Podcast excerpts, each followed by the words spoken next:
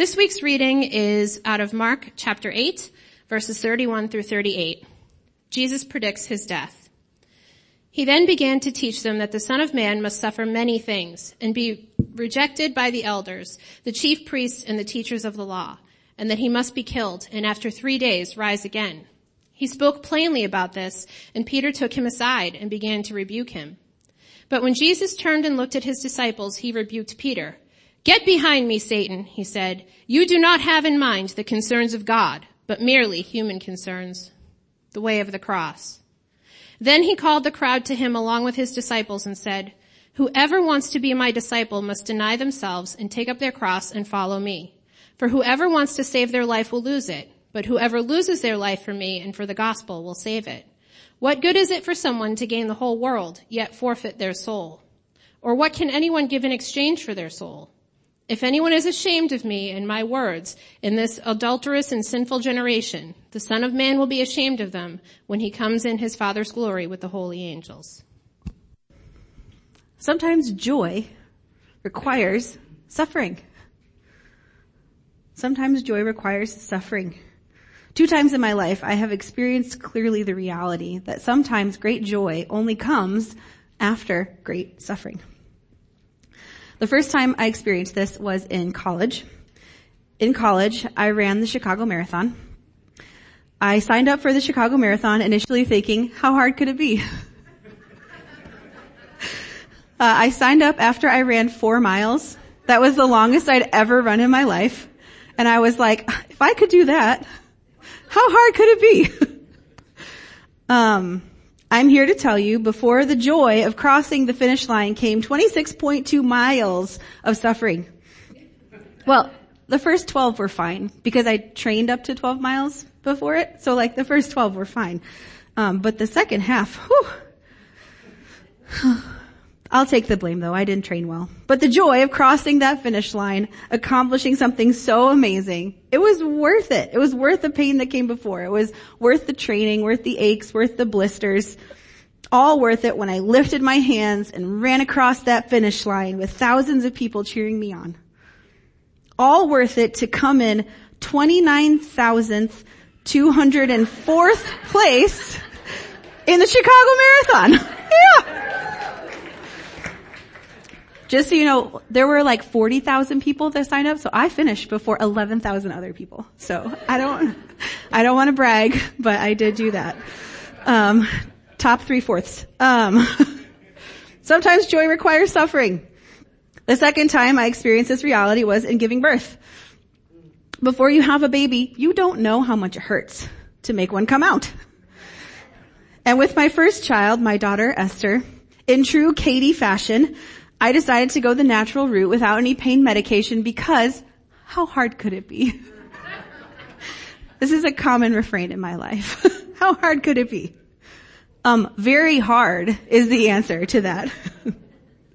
I remember at the height of labor pains feeling like there was no way I could do that. It was the most painful thing I had ever endured. But then they handed Esther to me. And my eyes filled with tears and I was so happy to meet this little person. Isn't she adorable? She was worth it. Holding her in my arms, seeing her eyes and her nose and her ears, her little fingers, her little toes. It was so worth it. Sometimes the path to joy winds through suffering. That's just the reality of life this side of the new heavens and the new earth. If you've ever set a big goal like running a marathon or starting a business or working toward an advanced degree, you know before the joy of reaching your goal, there might be some pain involved. Runners lose toenails training for marathons. Starting a business is costly. It is stressful. Studying for a degree takes a lot of time and energy and late nights bent over books. But we do it because that cost is way worth the outcome. The pain is worth the joy. The suffering is worth the glory. And that's what Jesus wants his disciples to know. He wants them to know there's going to be pain, but it's going to be worth it. In Mark chapter 8, just before the verses Daniel, Danielle read for us, Peter confessed for the first time in Mark's gospel that he believes Jesus to be the Messiah. In the gospel of Mark, Jesus' identity is treated like a secret. They call it in biblical scholar world the messianic secret because Jesus doesn't want people in the book of Mark telling people that he's the Messiah. He tells people to keep it to themselves when they say, oh, you're the Messiah. And here in Mark 8, right after Peter confesses that Jesus is the Messiah, the long-awaited Savior of the people of Israel, Jesus does the same thing. The verse right before Danielle started reading, Mark 8:30 says, Jesus warned them not to tell anyone about him. Why? Why does Jesus want them to keep his identity a secret? Why does he keep telling people not to say who he is? Well, these verses that Danielle just read answer that question. See, in the first century, if you uttered the phrase Messiah, the most likely image someone would have in their mind would be of a king. A king in the royal line of David who would throw off Roman oppression and establish a new kingdom of Israel that was marked by justice. When people thought about what a Messiah might be like, that is what they pictured. And the reason that Jesus in the book of Mark keeps telling people not to spread around that he's the Messiah is because he wants them to understand that his path as Messiah doesn't look like they expect it to. Oh yes, Jesus will reign. And in fact, more than just reigning Israel, he will reign over all nations, all tribes, all tongues. He will do so much more than they imagine. But the path to that future doesn't look like they think it will there will be suffering on the road to glory. And he wants to make sure that the people closest to him, his disciples, understand this. He wants them to be prepared for what is coming. He wants the disciples to understand two truths about his messianic mission. The first truth Jesus wants his disciples to know is that he will suffer for his mission. He will suffer. That's why in Mark 8:31 we read, he then began to teach them that the son of man must suffer many things and be rejected by the elders, the chief priests and the teachers of the law, and that he must be killed and after three days rise again. Up until this point in the Gospel of Mark, Jesus has been portrayed primarily as a miracle worker, as a wise teacher, he drives out demons, he heals people, he feeds a large crowd, he hangs out with sinful people. He even raised somebody from the dead. So, so far, so good. All these miraculous signs, all his wisdom and teaching about God's kingdom, all of that points to, yeah, this guy might be the Messiah, the anointed one of the Lord who will come and restore Israel. If he can raise someone from the dead, what can he do? He can handle Rome. So it's not surprising that at this point, as Jesus' disciples are talking with Jesus and experiencing life with Jesus, that they come to the conclusion that he is in fact the Messiah. It seems to be lining up with their expectations. That's why what Jesus said here through them. See, they expected a royal throne, a purified temple, a national victory against Rome. And here Jesus says, yeah, my, my mission is about healing. My mission is about liberation. My mission is about victory, but not the kind you're thinking of. The victory I have in mind comes only by way of suffering, rejection, death. This is the first of three times in the Gospel of Mark that Jesus predicts his death. And with this prediction, Jesus is radically reshaping their messianic expectations. Beginning here in these verses, Jesus begins to help his disciples understand that he is the one who they're waiting for, but his mission is not like they expect. His mission will include his suffering and his death. And from this point on in the book of Mark, Jesus begins to help his disciples see as he uh, as he begins this long journey to the cross. From here on out, in the book of Mark, conflict rises. The stakes get higher. And the violent death Jesus endures is the climax of an increasingly fraught relationship between Jesus and the religious people. Mark, more than any other gospel writer, points to suffering as inevitable on the path to God's kingdom. And from this point on, Jesus will make clear that his path will lead to his suffering and his death. Verse 32 here says that Jesus speaks plainly about this. He doesn't tell a parable. He just tells them straight up, guys, I'm gonna die. This is not what the disciples expected. And Peter here is so passionate to support Jesus as the Messiah that he takes Jesus aside and rebukes him. Jesus, you have just confirmed that you're the Messiah. That is so exciting and I'm going to do everything I can to support you so that you can, you know, get to this, this thing you're going after. But Jesus, just in case you didn't know, the Messiah doesn't die. Uh, the Messiah is actually going to conquer Rome, restore Israel's national sovereignty. So Jesus just, here's a tip. Don't tell people you're going to die or they won't follow you. Peter is so concerned about Jesus' mission that he rebukes Jesus. That word's the same word used earlier in Mark when Jesus rebukes demons. It is a strong conversation they're having. Peter thinks Jesus is making a serious misstep in his messianic journey and he wants to stop him. And Jesus looks around and he notices that the other disciples are listening and watching. And he needs to, he needs to make sure that they understand that this messianic mission he's on, it's not going to be what they expect. And so he responds to Peter's forceful rebuke just as forcefully. Get behind me, Satan. Get behind me, Satan. You aren't thinking about God's purpose, you're thinking about man's purpose. See, Peter's objection to Jesus' claims that he would die represented the thoughts and expectations of the world, which are so often very different than the plans and purposes of God.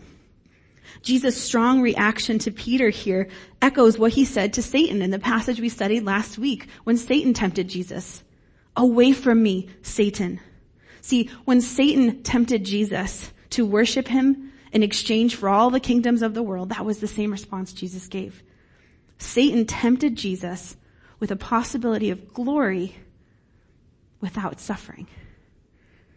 And that's what Peter's getting at as well. A way to the glory of God's plan that avoids the pain of the cross. But Jesus knows the cross is central. The cross is an essential piece of the entire reason for his incarnation. Elsewhere in the book of Mark, we see that the cross is where Jesus gives his life as a ransom for many. On the cross is where Jesus will inaugurate a new covenant between God and humanity. On the cross is where Jesus will offer himself up as the sacrificial lamb who alone is capable of taking away the sins of the world. The cross is essential. It is not optional and Jesus will not be dissuaded from his journey to the cross. It is at the cross, not on a throne, that Jesus will strike the death blow to the schemes of Satan. The cross is unavoidable. The cross is central. The first thing Jesus wants his disciples to know is that he will suffer on his messianic mission. But there's something else he wants them to know. The second thing Jesus wants his followers to know is that if he will suffer in his mission, so will they after he corrects Peter, he turns around to those that are near and calls them over. He says, guys, listen up. I need you to, I need you to get this. This is something you need to understand. This mission that I'm on, it's not like you expected. I'm not here just to seek the throne of Israel. I'm here to restore the entire world. I'm here to seek and save all the lost. And in that pursuit, I will suffer and die. But there's more you need to know. Whoever wants to be my disciple must deny themselves and take up their cross and follow me. For Mark, the way he writes his gospel, being a disciple of Jesus means to follow Jesus. When Jesus called the disciples earlier in the gospel of Mark, that's what he asked them to do. Follow me. When Peter and Andrew were fishing by the lake, follow me when Levi was sitting at his tax booth collecting people's taxes, follow me. To be a disciple of Jesus is to follow Jesus, to go the way he goes, to do what he does, to become more and more like him. And here in Mark 8:34, Jesus tells them what it will ultimately mean to follow him. It will mean following him all the way to the cross. It's interesting that in the book of Mark, the word cross is only used here and in the events around Jesus' crucifixion. The only time the word cross is used is right here in this verse and when they're talking about and illustrating Jesus literally being on a cross. This is the only time Jesus speaks about a cross. And it's about not his cross, but the cross of his followers. The only time he mentions a cross, he is preparing his followers not only for his death, but for the likelihood of theirs. In fact, all three times in Mark's gospel where Jesus predicts his death, it is immediately followed by Jesus challenging his disciples on their willingness to suffer for the sake of God's kingdom. Jesus wants his followers to know that discipleship is costly. See, the cross was a Roman invention. It was an instrument of pain, of cruelty. It was meant to dehumanize. It was meant to shame everyone who was killed on one. They were used to punish the most heinous crimes. They were used to punish those who rebelled against Rome. And by the time the book of Mark was written, the emperor Nero had begun to crucify Christians.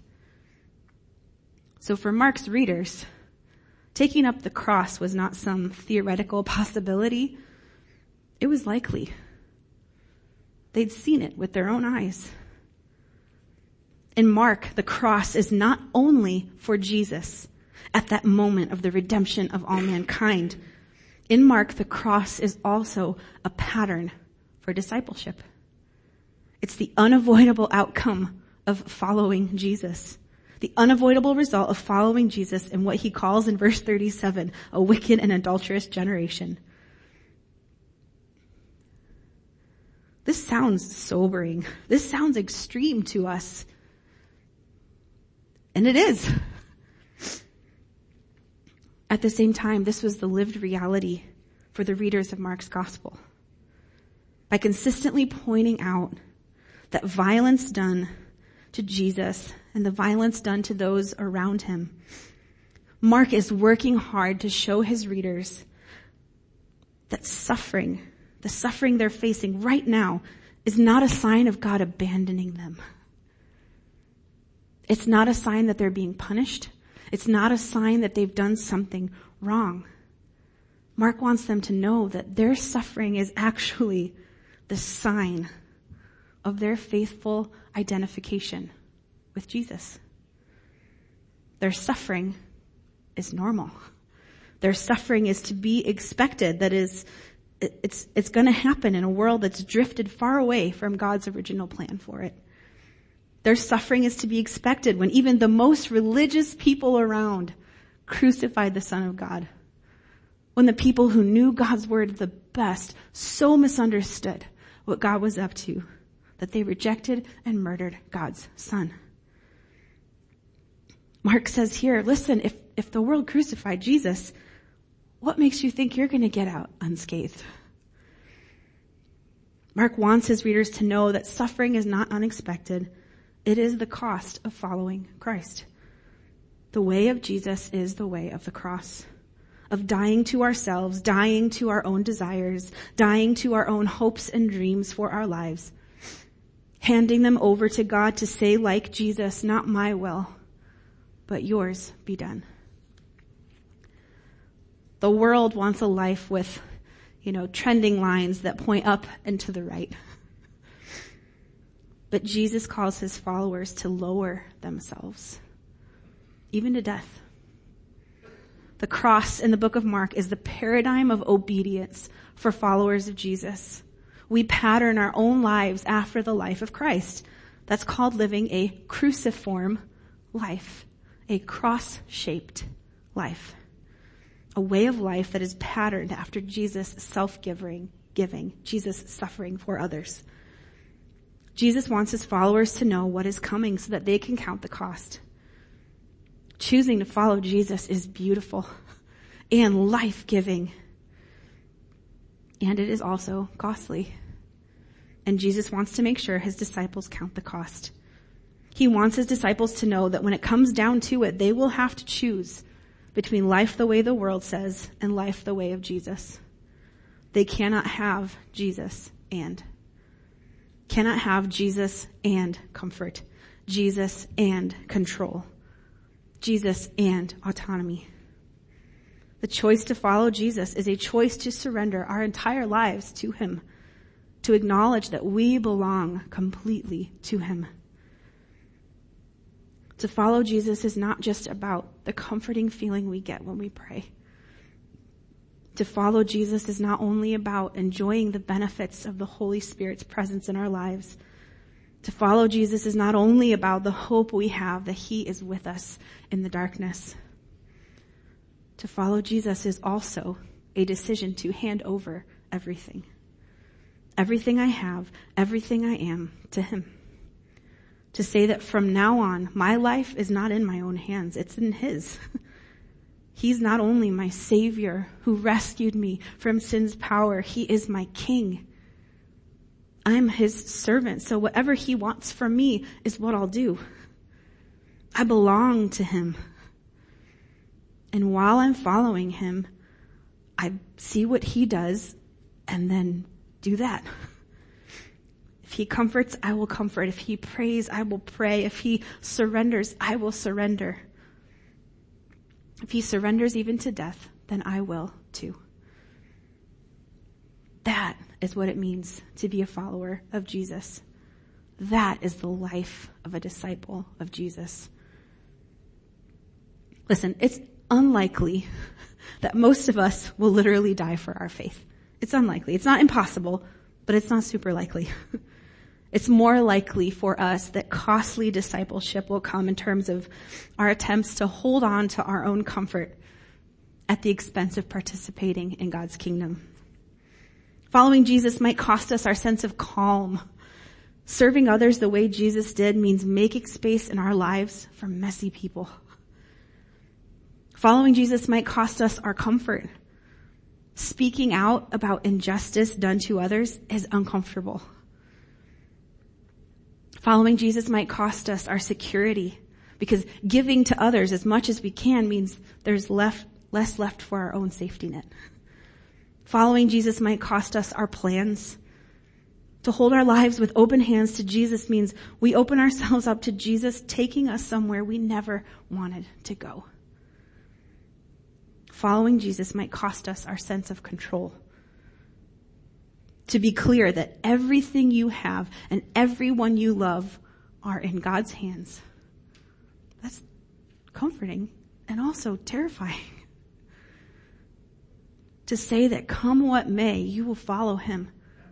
That's comforting and terrifying. Following Jesus might cost us. This is sobering. And this is the reality that this season of Lent invites us to consider again. So why do we choose this? Why would anyone voluntarily choose to give up control, give up comfort, give up peace, give up our plans, give up the claim we have on everything we love? Why? Well, because it's worth it. Just like labor pains were worth it. Blisters in training for a marathon were worth it.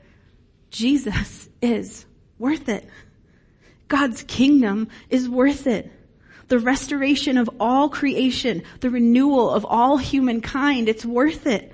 Freedom from sin for everyone. Freedom from pain. Freedom from death. Life without end. Perfect bodies. Perfect relationships. A perfect world living in the literal physical presence of God. It's worth it. When I start to wonder if it's worth it, all I have to do is look back at my own journey with Jesus to remember why I signed on to this journey. All I have to do is remember back to when I was young and my parents' marriage was falling apart and how Jesus was the only stable thing in my life. All I have to do is remember back to high school when I was looking for love anywhere and everywhere. And the only place I really found it was in God's love for me. All I have to do is remember when I was just out of college and so depressed that I didn't want to live anymore. I look back and remember the way God brought his church around me to love me, to heal my broken heart. All I have to do is look back at the journal where I kept a list of dozens of ways where God whispered his love to me when I wasn't sure if he really cared about me. When I look back and remember, then I remember why the life of discipleship is worth it. Whatever happens is worth the love of this God. Whatever comes is worth this God being known to everyone. Whatever happens is worth His kingdom breaking in. The call to discipleship is worth it. Paul says in Romans 8, 17 and 18, now if we are His children, God's children, then we are heirs, heirs of God and co-heirs with Christ if indeed we share in his sufferings in order that we may also share in his glory. I consider that our present sufferings are not worth comparing to the glory that will be revealed in us. The worst things that this life can throw at me are nothing compared to the glory coming for us in the new heavens and the new earth. And friends, it is only Jesus that is worth this kind of commitment. Only Jesus. In the book of John, after hearing some hard truth about the cost of following Jesus, many of Jesus' followers stopped following him. But when Jesus asked the 12 disciples, are you guys gonna leave too? we read that Simon Peter answered him, Lord, to whom shall we go? You have the words of eternal life. Where else can we go? Nothing else is worth surrendering everything for. Nothing else is worth enduring the worst of what the world throws at us. Nothing else is worth giving up our comfort, our security, our lives. Nothing else is worth betting everything on. Harbor, Mark is clear that to follow Jesus means the way of the cross. When you surrender your life to Jesus, you're signing up for suffering. And my job as your pastor is to get you ready for that. I want you to be ready to prepare you for the reality that the way of Jesus is the way of the cross because I want you to be ready so that when it happens, you don't think God has abandoned you. When it happens, I want you to know that you're not doing something wrong, that you're not being punished. I want you to be ready for suffering so that when it happens, you know that you are walking with Jesus, the one who was crucified. I want you to be ready for suffering so that you will keep going with Jesus to the cross so that after you experience the cross, you get to experience the resurrection. Because Jesus did not only die. Jesus was raised back to life. But to celebrate Easter Sunday, we have to go through Good Friday. I don't know where you are this morning. Maybe you are here this morning looking for something, looking for peace, looking for comfort, looking for assurance. I want you to know Jesus has the words of life. Jesus has what you're looking for. Maybe this morning you need to ask Jesus to come to your life and take control of it.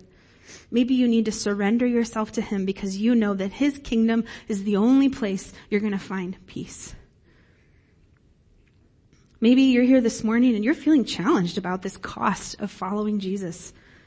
Maybe you've given your life to Jesus, but you've sort of been viewing your relationship with Him like He's Santa Claus or a genie, there to grant you wishes, but not really requiring anything of you. And maybe this morning, Jesus is inviting you into a more surrendered life. A life where you surrender your life to Him completely. No holding back of your plans, your money, your relationships, your desires. Maybe this morning you need to tell him that you are letting go of it all. You're giving it all to him. You're surrendering your life completely to him and his kingdom, whatever comes. Or maybe, like me, you've been walking with Jesus for a while and sometimes we forget what a priceless treasure we found in Jesus.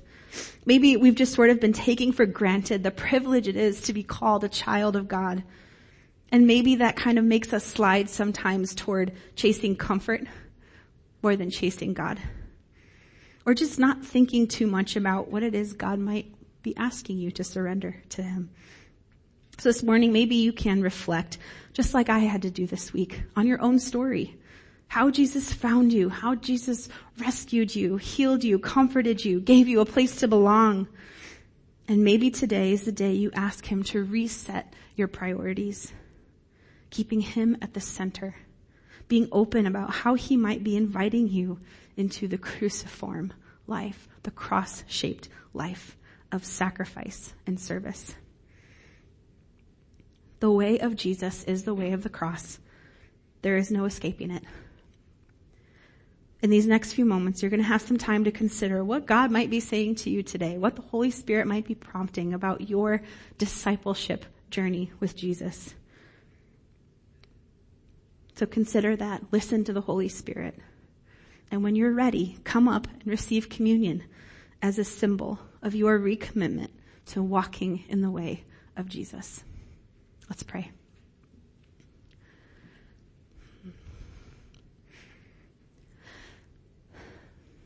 Jesus, this season, um, season is sobering. This season where we reflect on this journey to the cross that you made. And so this morning, God, um, I pray that you will help us to be open to what you're saying. You're not a God who shames calling us into greater surrender and greater discipleship. It's not about shame. You're not here to, you're not shaming anyone this morning. That's not your voice. But you are inviting us into a freer life, the freer life that comes as we surrender more and more of who we are and what we have to you. We want to be a community that is a cruciform community, a cross-shaped community, a community where we serve, a community where we sacrifice, a community where we will give whatever it takes to help people find their way back to God because you are worth it. So Jesus, in these next few moments, will you move in us? We know that the Holy Spirit is at work, speaking to each of us the challenge, the comfort, the encouragement that we each need. So will you help us just hear from you this morning and do whatever you're asking of us next? In Jesus' name, amen.